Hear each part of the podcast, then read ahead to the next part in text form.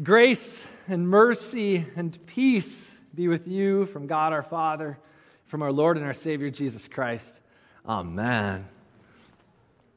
In the Bible, there is a letter called First Corinthians. It was written by a guy named the Apostle Paul to a church in a city called Corinth, a church that he started and was now away from. And he writes them this letter to deal with issues that he hears that they're facing in that church. A big issue that that church is facing division as a result of immaturity, pride, and selfishness. We are working our way through this letter, this, this book called First Corinthians, uh, during this sermon series that we have titled One for All, All for One. Jesus is the one who is for all, and we in his name are all for one. And as we work our way through the book of First Corinthians, we're finding these themes each week.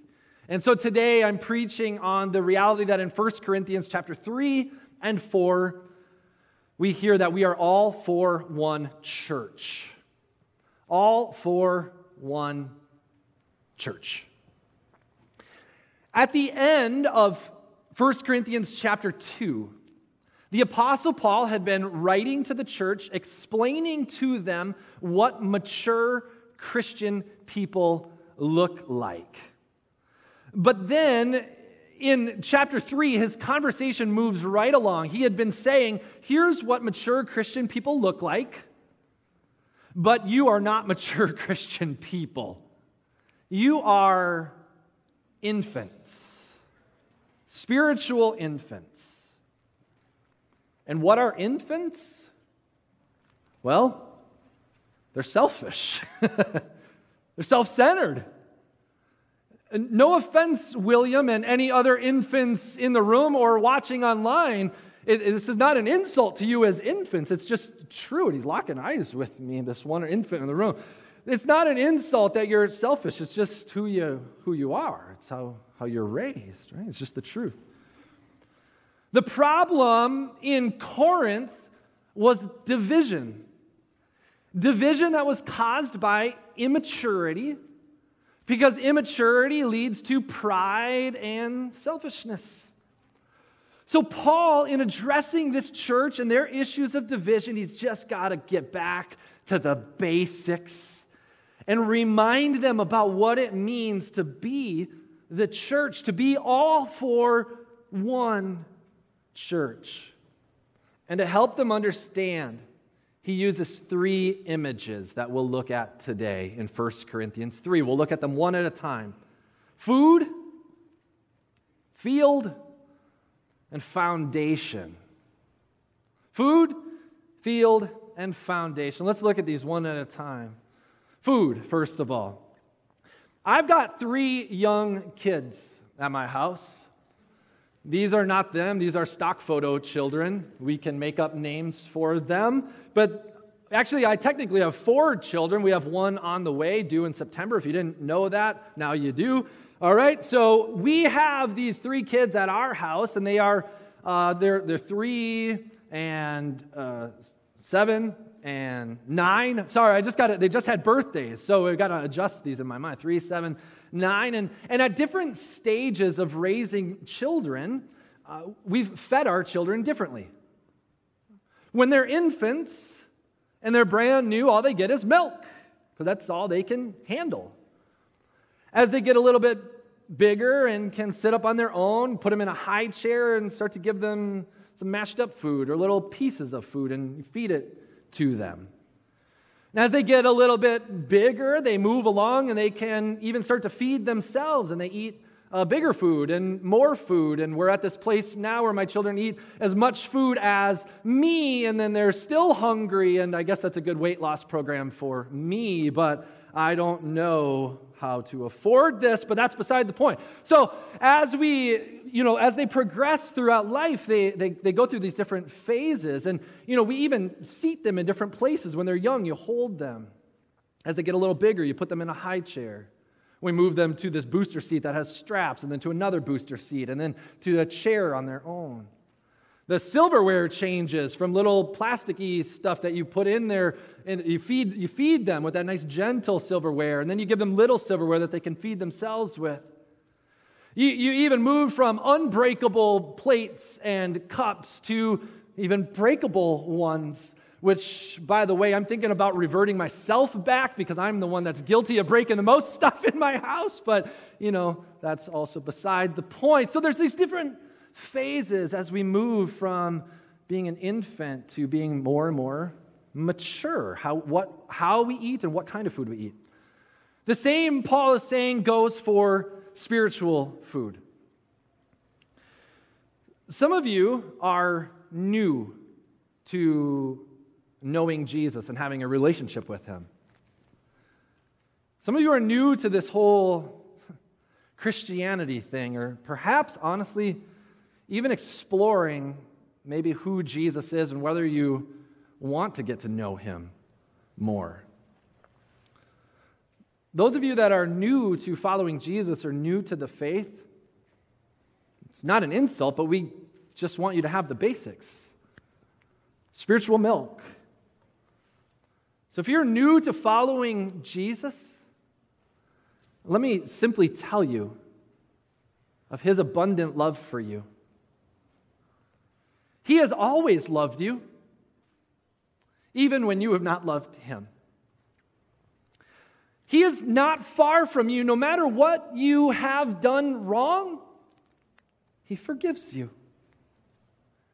Even when you think that you have run as far away from Jesus as you think you could, even if you think you've been to the, the depths of darkness. Jesus was with you the whole time, He never left your side. And Jesus wants to change your life. He wants you to know that there's a better way to live now and for all of eternity.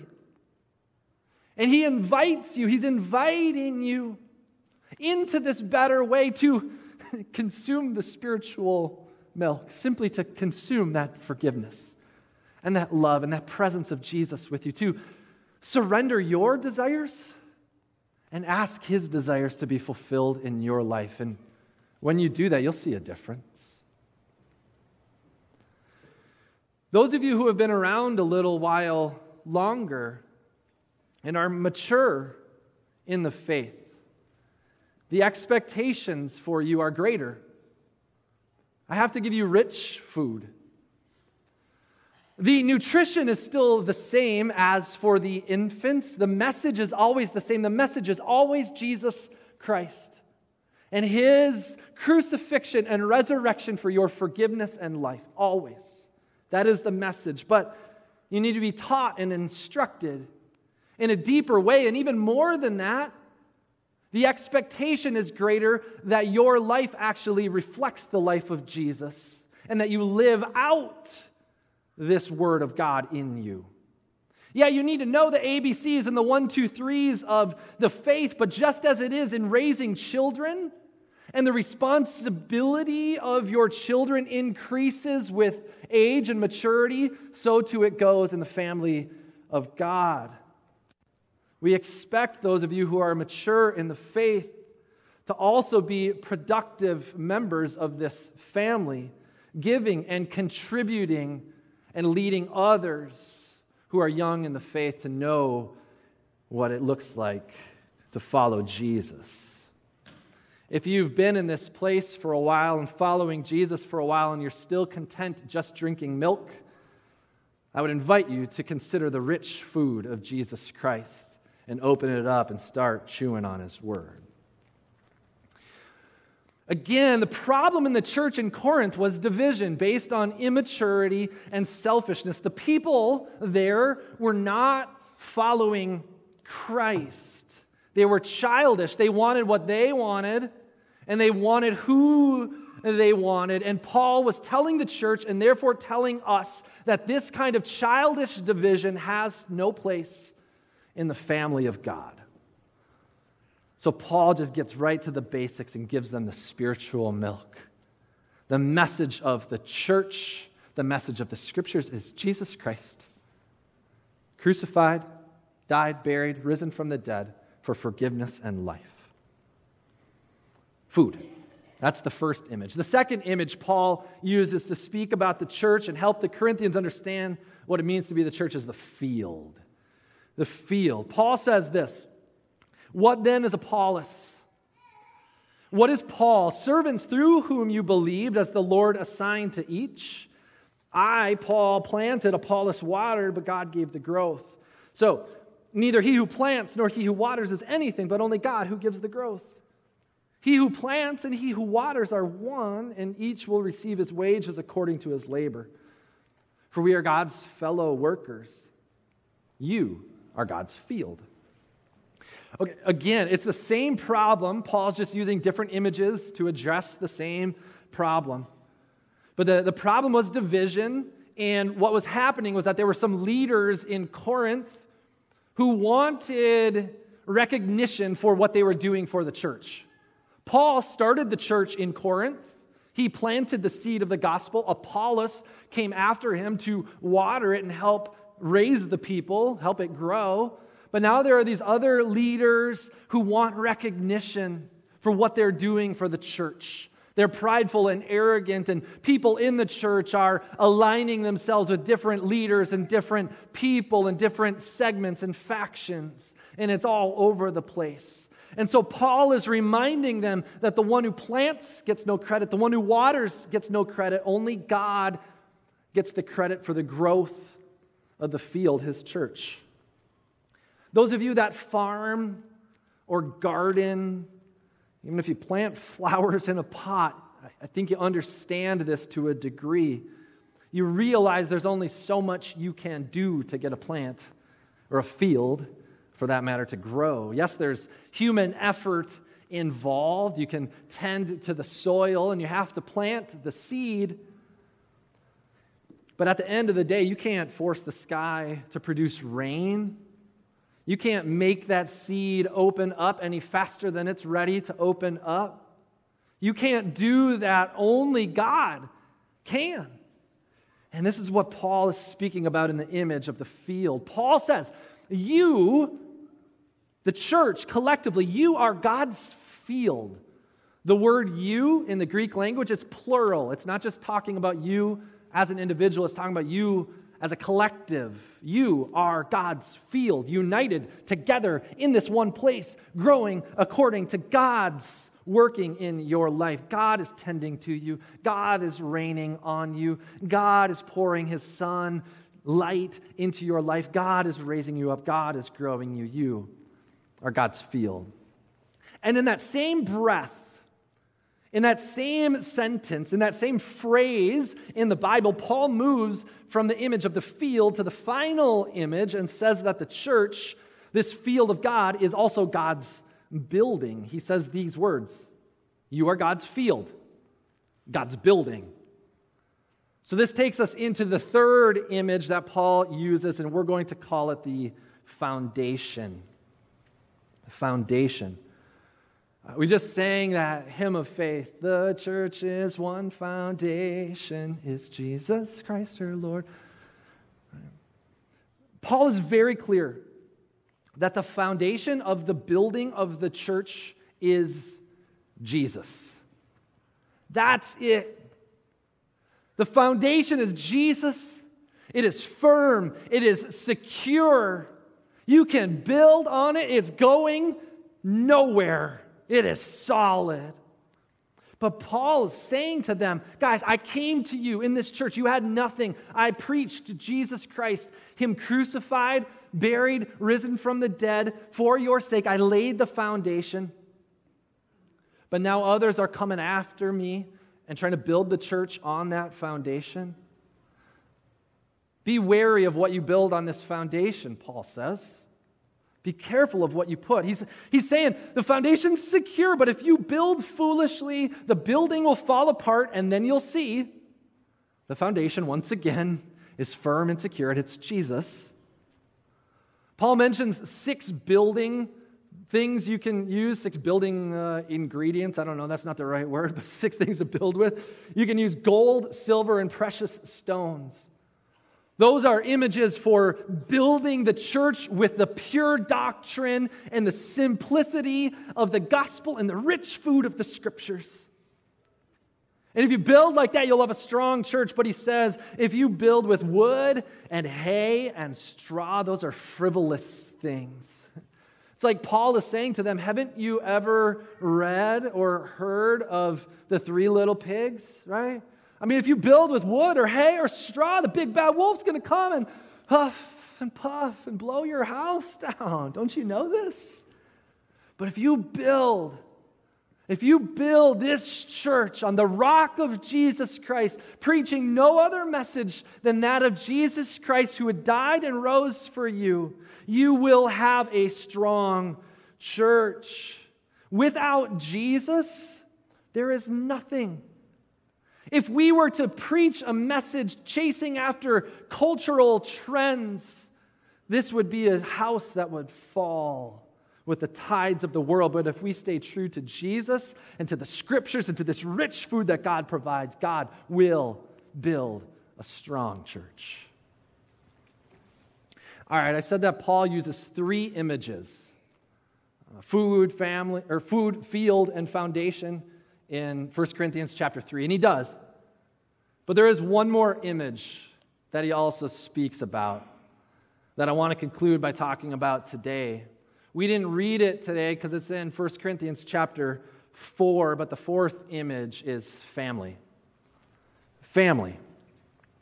The church is family. Paul writes this at the very end of chapter 4. I do not write these things to you uh, to make you ashamed, but to admonish you as my beloved children.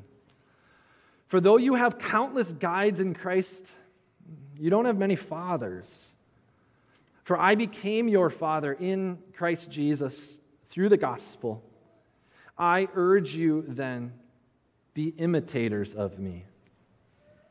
Paul had become a spiritual father to the church in Corinth. And what does a good father do?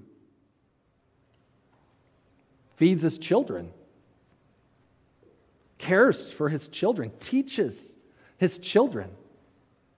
And he demonstrates and models to his children the way a father ought to be. And when we have a good father in our life, what do we end up doing as we grow? We imitate our father. Actually, that word imitate in the Greek language is mimetai. Mimetai, where, where we get the word imitate or even mimic, right? Where you do the thing that the person does. Paul says, imitate me. And when he says that, he's not being arrogant. I know, I know it sounds kind of weird for Paul to say, imitate me. He's not being arrogant. When we look at it in context and all the things Paul is saying, he's saying, only imitate me as I imitate Jesus. Only follow me as I follow Jesus. If I ever show you or model to you something that is not the way of Jesus, don't model me. Don't follow me. But so long as I am modeling to you Jesus and imitating Jesus to you, you can imitate me. Like a good father, he wants to model Christ like living to his children. In that picture, that father, I, I imagine this is a father coming home from work, picking up that infant, smiling at that child, and that child probably smiling right back. Like the, the child looking at the face of the father, and vice versa. You know, like all things in life, Christ like living is learned through modeling. Uh, my job as a pastor, and Pastor Kevin's job, uh, Marcus's job, our, our, youth and campus director, Jamie's job as our ELC director, our, our staff, our, our leaders, frankly, any of us who are mature in the faith, our responsibility is to model Jesus Christ to one another, and in particular to those who are young in the faith.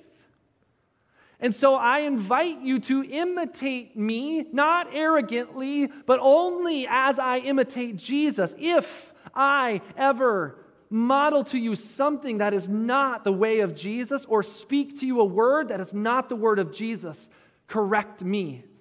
Correct me. Tell me. And don't follow me or mimic me in that place. Please. But I tell you, my hope and prayer, my desire is only to preach the word of God in Jesus Christ to you. I desire for you to be people who are growing up in the faith. I want to feed you with Jesus. I want to feed you with that spiritual milk if you are young and with that rich food if you are mature. I want to work together as God's building, as fellow workers in this field, built on Him, the sure and strong foundation of Jesus Christ, our Lord. We are His church, His field, His building, His family. At Saints Peter and Paul, we say it like this We are a vibrant and multiplying family of God that is truly and fully alive in Christ. Christ, Jesus, is our life in this place. He is all that we have and all that we need. If you have been chasing the ways of the world or following after other people who have left you alone and you're feeling hungry and empty, look no further than Jesus Christ. I invite you into this family of God, to this church here. We are not perfect by any means at Saints Peter and Paul, but Jesus is. He is our foundation. He is giving us growth. It is all His. To Him alone be the glory now and forever, ever. In Jesus' name, amen.